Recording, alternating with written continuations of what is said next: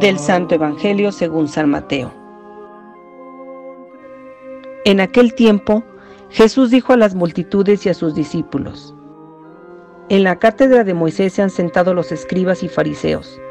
Hagan, pues, todo lo que les digan, pero no imiten sus obras, porque dicen una cosa y hacen otra Hacen fardos muy pesados y difíciles de llevar y los echan sobre las espaldas de los hombres, pero ellos ni con el dedo los quieren mover. Todo lo hacen para que los vea la gente. Ensanchan las filacterías y las franjas del manto. Les agrada ocupar los primeros lugares en los banquetes y los asientos de honor en las sinagogas. Les gusta que los saluden en las plazas y que la gente los llame maestros. Ustedes, en cambio, no dejen que los llamen maestros, porque no tienen más que un maestro y todos ustedes son hermanos. A ningún hombre sobre la tierra lo llamen Padre, porque el Padre de ustedes es solo el Padre Celestial. No se dejen llamar guías, porque el guía de ustedes es solamente Cristo. Que el mayor de entre ustedes sea su servidor, porque el que se enaltece será humillado y el que se humilla será enaltecido. Palabra del Señor.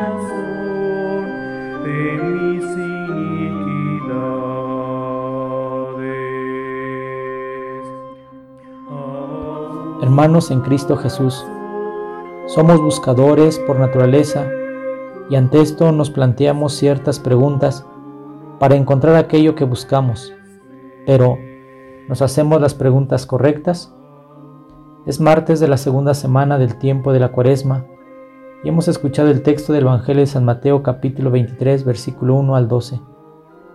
El texto nos describe las severas críticas que dirige Jesús a los escribas y fariseos y a la vez da consignas a la gente y a sus discípulos. Nuestro Señor más que atacar quiere prevenir, por eso exhorta a vivir la humildad, a situarse en el verdadero lugar que corresponde como discípulo. En una palabra, vivir la autenticidad. En el texto bíblico se distinguen dos partes. La primera va del versículo 1 al 7. Jesús denuncia cuatro vicios en el liderazgo religioso que ha perdido de vista su alianza con Dios y el bien común. Primera denuncia, la incoherencia. Ellos dicen pero no hacen. Jesús reconoce la autoridad de los escribas y fariseos ocupan la cátedra de Moisés y enseñan la ley de Dios, pero no observan lo que enseñan. Sus enseñanzas van por un lado y su vida por otro. Exigen el cumplimiento de la ley, pero ellos no la respetan. Segunda denuncia, su doble moral. Jesús llama la atención de los discípulos sobre el comportamiento incoherente de los doctores de la ley imponen cargas pesadas sobre los demás, pero ellos son indulgentes, de manga muy ancha, con su propia conducta. Tengamos cuidado porque este es un mal ejercicio de la autoridad, que se vuelve opresora de este modo. La autoridad se debe ejercer propiamente como servicio, con la mirada puesta en ayudar a los demás a vivir de una manera ordenada y pacífica, a proceder por el camino de la honestidad y la generosidad. La autoridad es una ayuda, pero si se ejerce mal, se vuelve opresora y crea una atmósfera de desconfianza y de hostilidad. Tercera denuncia, su hipocresía. Todo lo hacen para exhibirse ante la gente.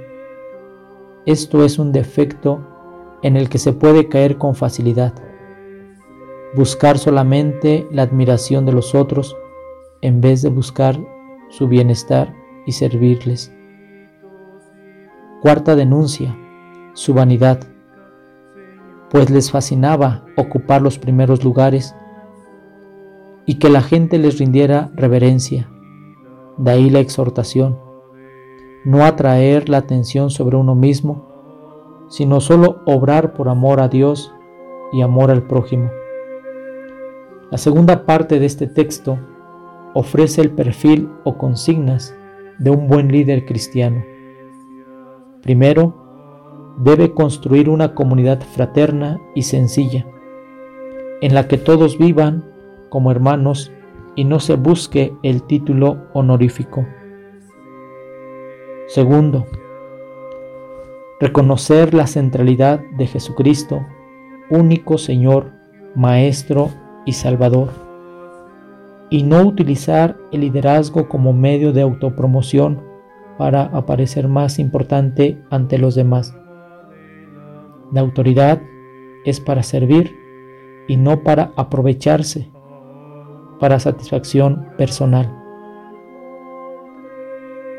Preguntémonos en este día martes de la cuaresma, ¿por qué hacemos las cosas día a día? ¿Qué nos mueve a actuar? ¿Qué buscamos tras cada uno de nuestros pensamientos, palabras y obras? Pidamos a Dios que nos dé la fuerza de voluntad para predicar el Evangelio con recta intención, autenticidad y coherencia de vida. Como decía San Francisco de Asís, predicar siempre el Evangelio y si fuera necesario, también con palabras.